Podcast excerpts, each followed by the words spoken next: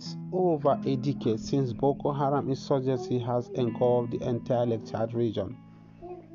Over 200,000 people have been killed, or nearly 4 million people displaced. There is hunger, poverty, lack of education, healthcare facility inaccessible.